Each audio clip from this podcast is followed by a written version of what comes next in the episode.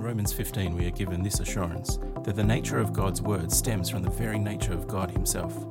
Our God is the God of all comfort. Therefore, his word gives us comfort, that we might endure in hope as we wait for the Lord Jesus to return.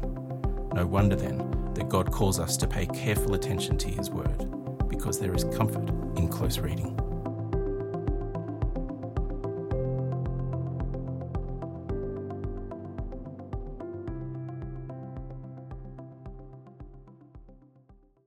Great to see you here this morning, and uh, if you could keep your Bibles open at that passage from Matthew's Gospel, or your phones, uh, if you don't have a Bible in front of you, um, I'm sure you have it on your phone. Uh, we're going to work through uh, this passage together. A few a few years ago, uh, the way I used to like to talk about preaching is that uh, on Sunday, you want a Sunday roast, a good lamb roast, and the preaching should reflect that, until someone pointed out to me that um, a preacher ought to be a shepherd of God's people, and having a lamb roast when you're a shepherd probably isn't the best move.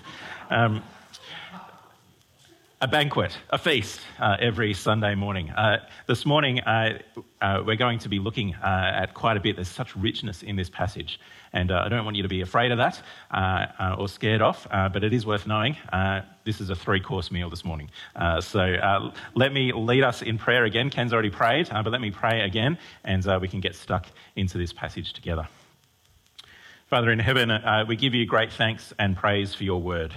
Your word is a light to our feet, a lamp to our path. Your word is life. We thank you for your Spirit who caused the prophets and the apostles to write your word, that we might behold Jesus. And we thank you for your Spirit who removes that veil, that we might see him and be transformed into his likeness.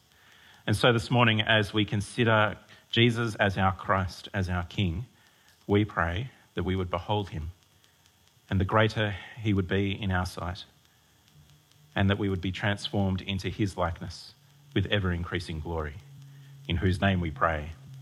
Amen. Friends, this morning I want us to take us through three things, and the first really is to ask, what does it actually mean for Jesus to be the Christ? What does it mean for Jesus to be King? Uh, the second uh, thing that I'd like us to think through is that the King sets the pattern for the people of the kingdom.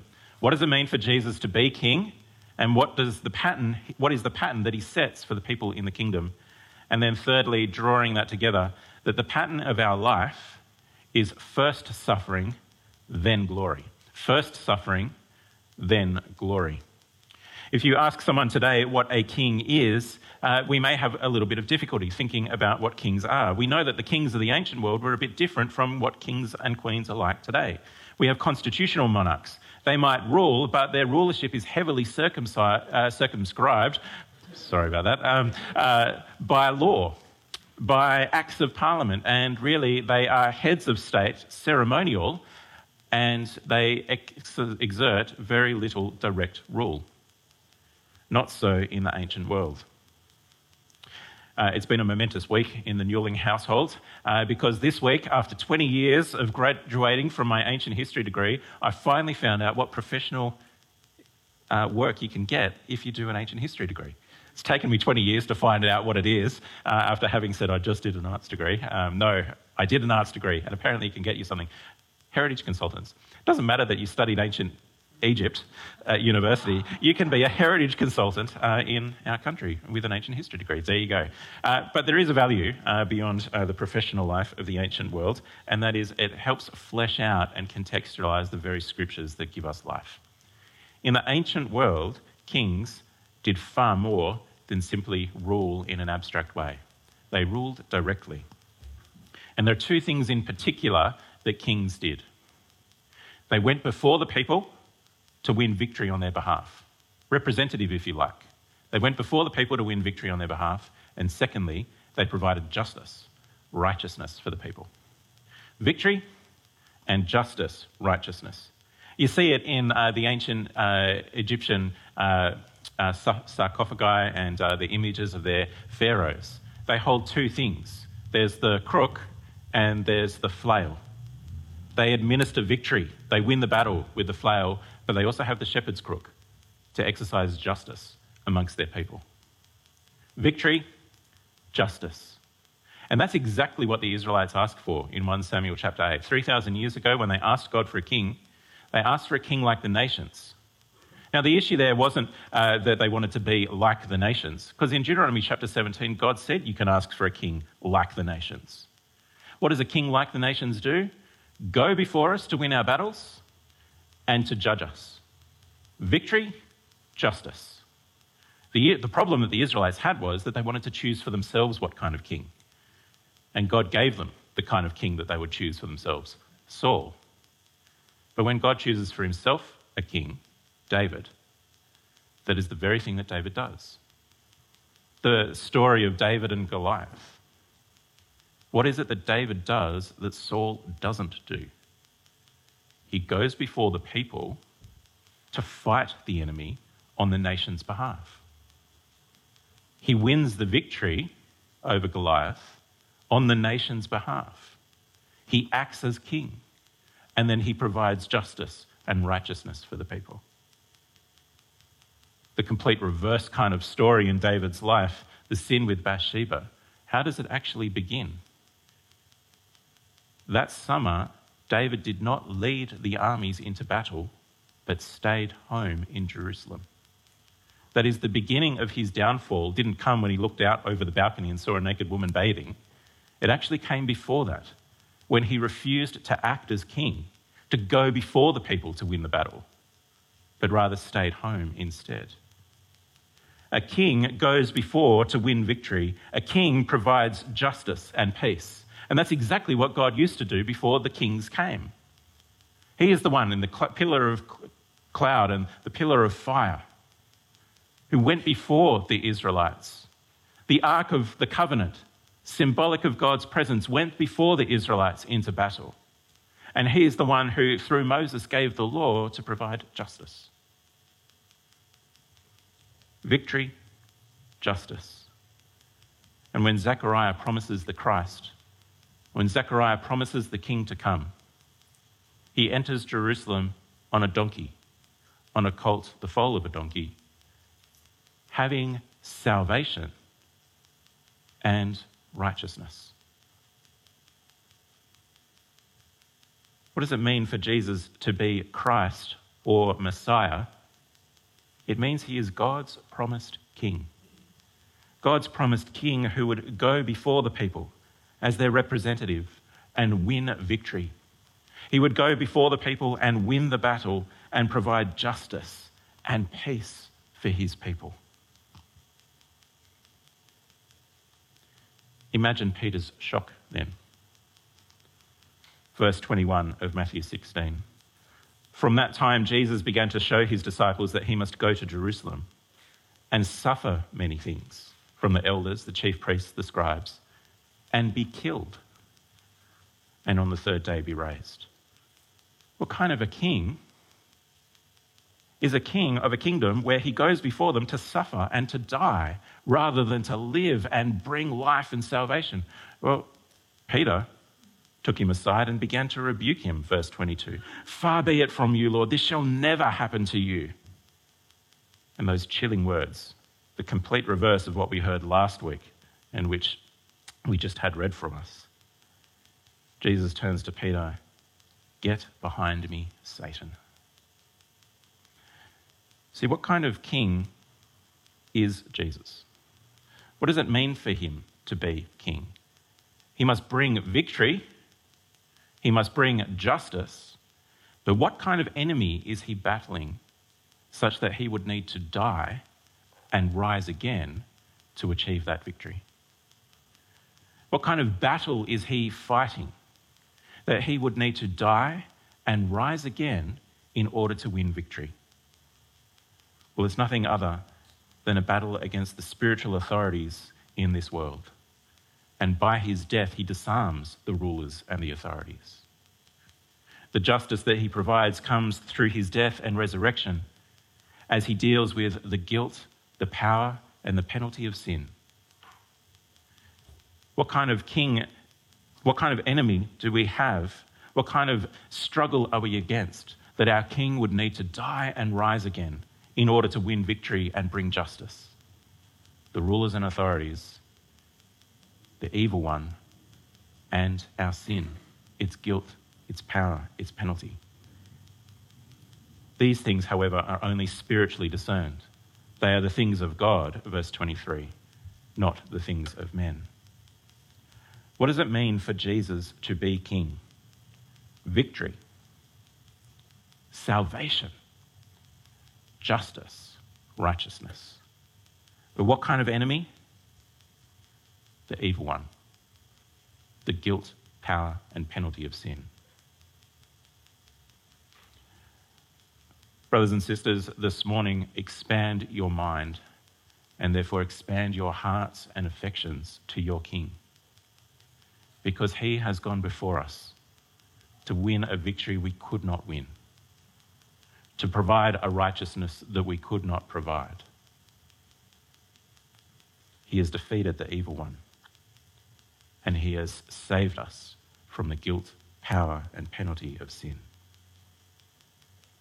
Praise God, then, that he didn't listen to Peter.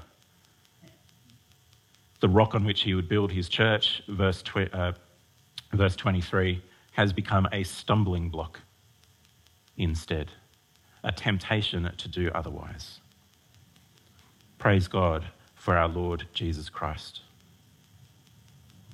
But Jesus doesn't end there, because as we grow in our understanding of what it means for Jesus to be king, so we understand that this king sets the pattern for those who are in the kingdom. Look with me at verse twenty-four. He says to his disciples, if anyone, not just some, not just the apostles, not just the early church, not just for some Christians, if anyone would come after me, let him deny himself and take up his cross and follow me. A prelude, a prefiguring of the kind of death that he would die. If anyone would come after me, let him deny himself, take up his cross, and follow me. Well, hang on a minute. Isn't a king supposed to go out and win the victory so that we don't have to? Why do we have to have the same experience as the king does? Cast your minds back to that battle between David and Goliath again. David goes before the people. He wins the victory, but there's still a battle that happens afterwards. He disarms the ruler, he disarms the authority, but there is still a battle to be fought. The victory is assured, the army is routed, but there is still a battle to be fought. And as Jesus comes to this point in his ministry and he changes tack and asks his disciples more and more to reflect on what it means for him to be the Christ and what it means for him to follow, or it means for his people to follow the Christ, his use of the language of Son of Man begins to make sense, as he uses the language of Daniel chapter seven.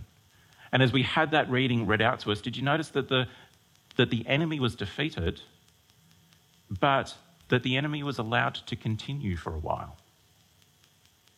Jesus has won the victory. There is a nowness to the kingdom. It has happened, and yet there is a not yetness too. Things have not yet been brought to their final completion. And so as with the king, so with the people of the kingdom. As with the master, so with the servant. If they treated the king in this way, if the king lived this way, then so with his people. Whoever would come after me, let him deny himself, take up his cross, and follow me. As with the king, so with the people of the kingdom in this age. Jesus was saved not from death, but through death, and then into resurrection life. And so with the people of his kingdom. The people of his kingdom are not saved from death in one sense. They're saved through death into life in the resurrection kingdom. I am the resurrection and the life, said the Lord Jesus. Even though he die, yet shall he live. And he who lives and believes in me shall never die. What does it mean for Jesus to be king? Victor, the one who gives righteousness. But this king sets the pattern for the kingdom. Just as he was rejected and then rose from the dead, so we understand the nature of our life in this age. And that pattern is first suffering, then glory. First suffering, then glory. Friends, let me ask you, what do you expect of the Christian life? Our Lord Jesus Christ told us to take stock. And this morning, I want you and I want me, I want each of us to take stock and ask, what is it that we expect of this life? What is it that we expect as followers of the King? A few years ago, uh, Emma and I were at a church that didn't have an evening church, and so what we do sometimes is visit other churches just to see what they were like and uh, get a different experience, different wisdom on things. And uh, we went to a uh, particular church, uh, I'll call it Saint Tempting's, uh, of uh, very close to home. And um, and uh, at Saint Tempting's, um, uh, during uh, the giving uh, part of uh, the uh, church service, Um, the uh, service leader gave a message that was almost as long as the sermon, um, uh, but his message uh, came from Mark chapter ten. And this is what he said. He read from Mark chapter ten. And he said, "Truly I say to you, there is no one who has left house or brothers or sisters or mother or father or children or lands for my sake and the gospel who will not receive a hundredfold now in this time, houses, brothers, sisters, mothers, children, lands, and in the age to come, eternal life. Give, that you may get back a hundredfold," was the message. He read from Mark chapter ten, but he actually left out one phrase. This is why it's good to know your Bibles, because it's easy to miss the phrase that's left out.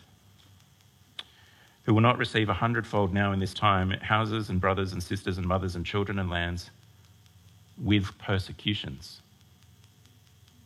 and in the age to come, eternal life."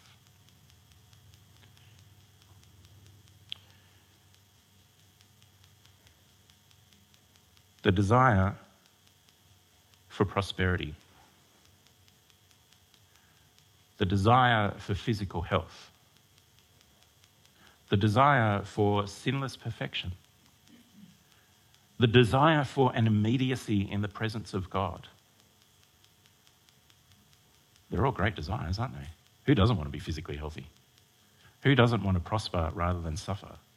Who doesn't want to experience the presence of God and closeness? Who doesn't want to leave sin behind and be perfect? These are all great desires, but we must get the timing right. Those things belong to the age to come. We might have tastes of them now. Those who live the Christian life, as a general rule, I'm not saying it's a universal rule, as a general rule, they tend to sort their lives out. They tend to be physically healthier. They tend to, uh, because they're diligent in work, and th- there is a truth behind the Protestant work ethic in the history of the West, things get done um, when people become Christians. And uh, we have a taste of the presence of God now, don't we, with the Holy Spirit within us? And we can make real progress on uh, sin in our life. But those things belong to the age to come. It's only in the age to come that we will dwell directly in the presence of God, see him face to face. It's only in the age to come that sin and everything that uh, is the consequence of sin is done away with completely. It's only in the age to come that the suffering of the fall uh, with work of our hands and our bodies of decay and corruption will be done away with. But to promise those things now in this life, it's a great temptation, but it is a terrible lie.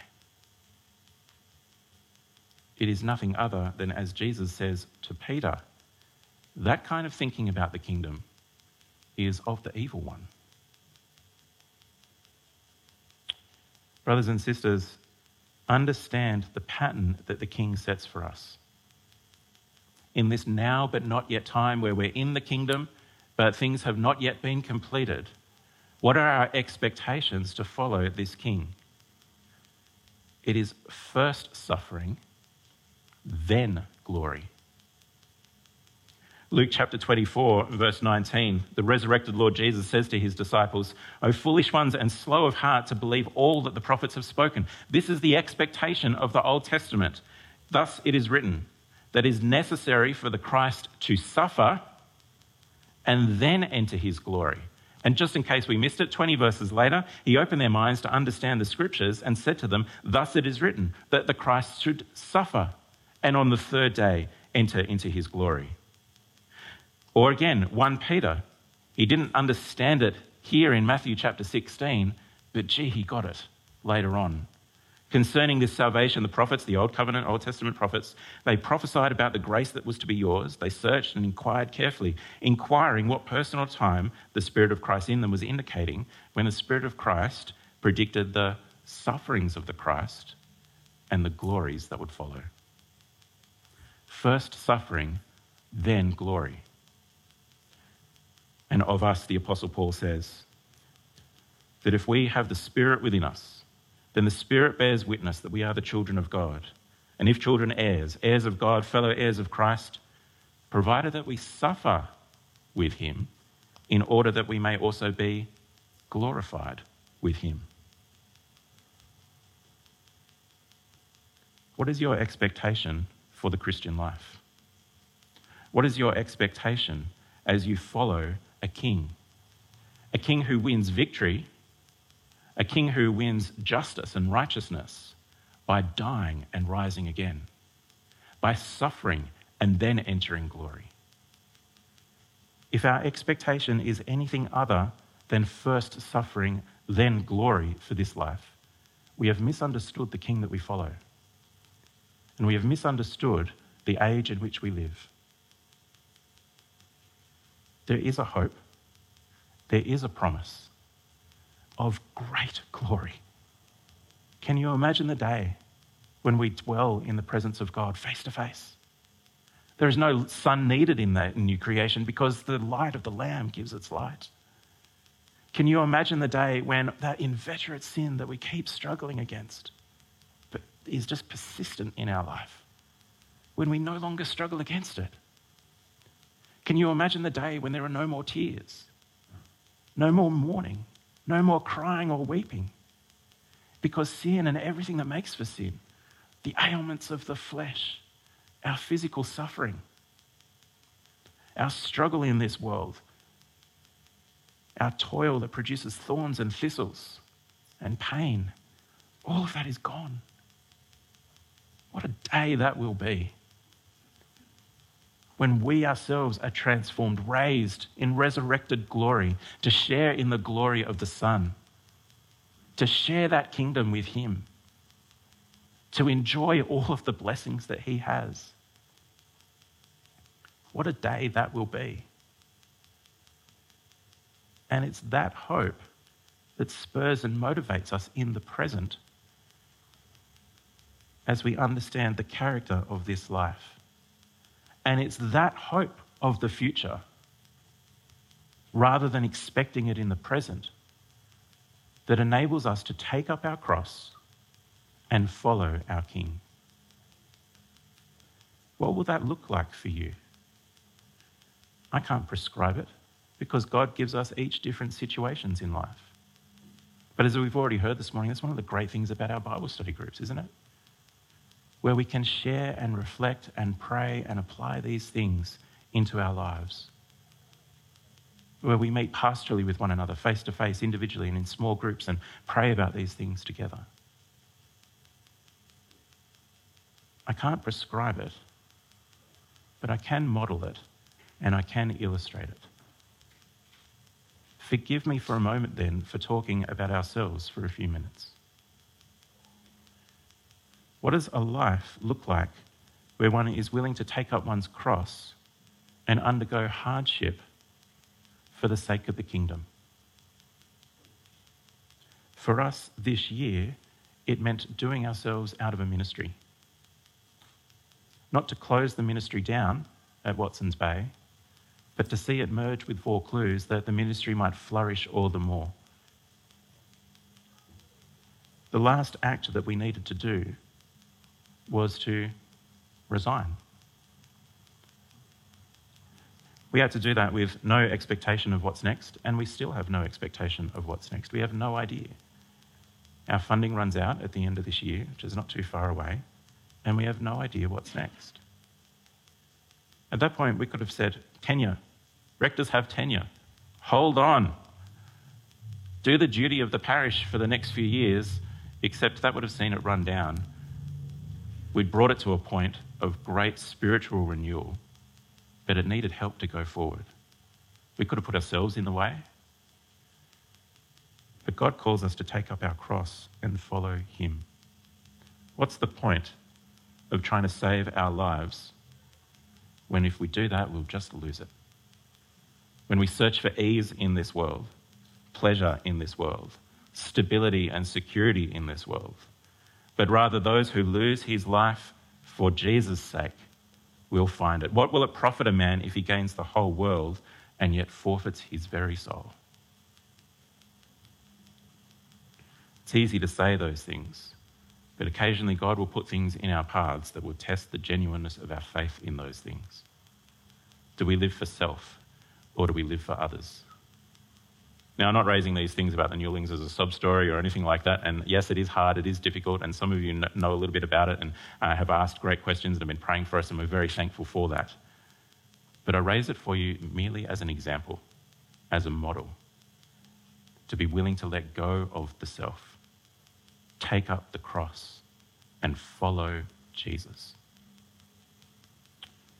Let me conclude with a man named Jim Elliott. Or actually, I'll actually conclude with his wife, but anyway. Uh, Jim Elliott, some of you may have heard of him. Uh, Jim Elliott, uh, in October twenty-eighth, nineteen forty-nine, wrote these words in his diary. He said, "He is no fool who gives what he cannot keep to gain what he cannot lose." Has anyone heard that quote before? Yeah, a few people. Um, he is no fool who gives what he cannot keep to gain what he cannot lose. Less than six and a half years later, Jim Elliott was dead, killed by the very people group in Ecuador that he was trying to share the gospel with. There is a man who understood what it means to give, that he might gain what he cannot lose, but not just him, but so many others. Through his work and the work of the others that were killed with him, inroads were made into that people group. But here's the real kicker to the story. As famous as Jim Elliott was, and that quote is, it's actually his wife. Two years later, she took her two-year-old, three-year-old daughter and herself to the very people group that killed her husband, that she too might share that gospel with that people. To give what we cannot keep, to gain what we cannot lose. This is what it means to follow our King, who gave his very life to win victory and salvation and peace and justice and righteousness, forgiveness, redemption, reconciliation, and rose to ga- again to life, and now is now seated at God's right hand. The rulers and authorities, they're disarmed. They're allowed to rule, uh, to work for a little while longer in this now but not yet time. But why is that time here? Why has God left this now but not yet time? Why has he defeated the enemy but allowed it all to continue? Why? For nothing, no other reason than the gospel might go out to the nations. For no other reason that people might come to repentance before that day when Jesus returns. And so we, brothers and sisters, live in this life, beholding a king and following a king and living in light of his model and example. As Peter says in First Peter chapter two, he left us this example that we might follow in it, where we forego the self, where we let these, as Paul would put it, these light and momentary troubles. We go through them for the sake of others that they might know Jesus too, for the sake of others that they might have this King too, experience that victory, experience that peace, that righteousness, that they too may have the hope of glory that we have in the age to come.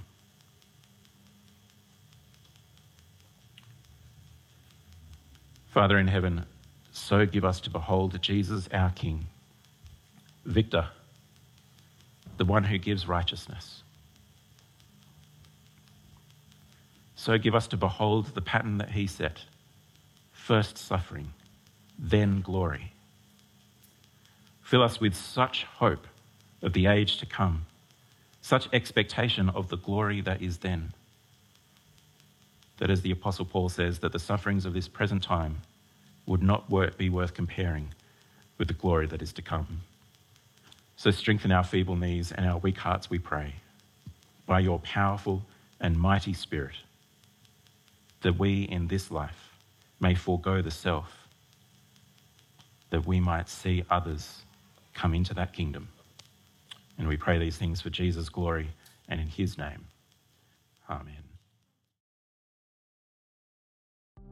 Thanks for listening to the preaching hosted here at Comfort in Close Reading. If you're looking for other resources, you can head over to our main site, scriptorium dot net dot a u. If you have any questions, our email address is write at scriptorium dot net dot a u.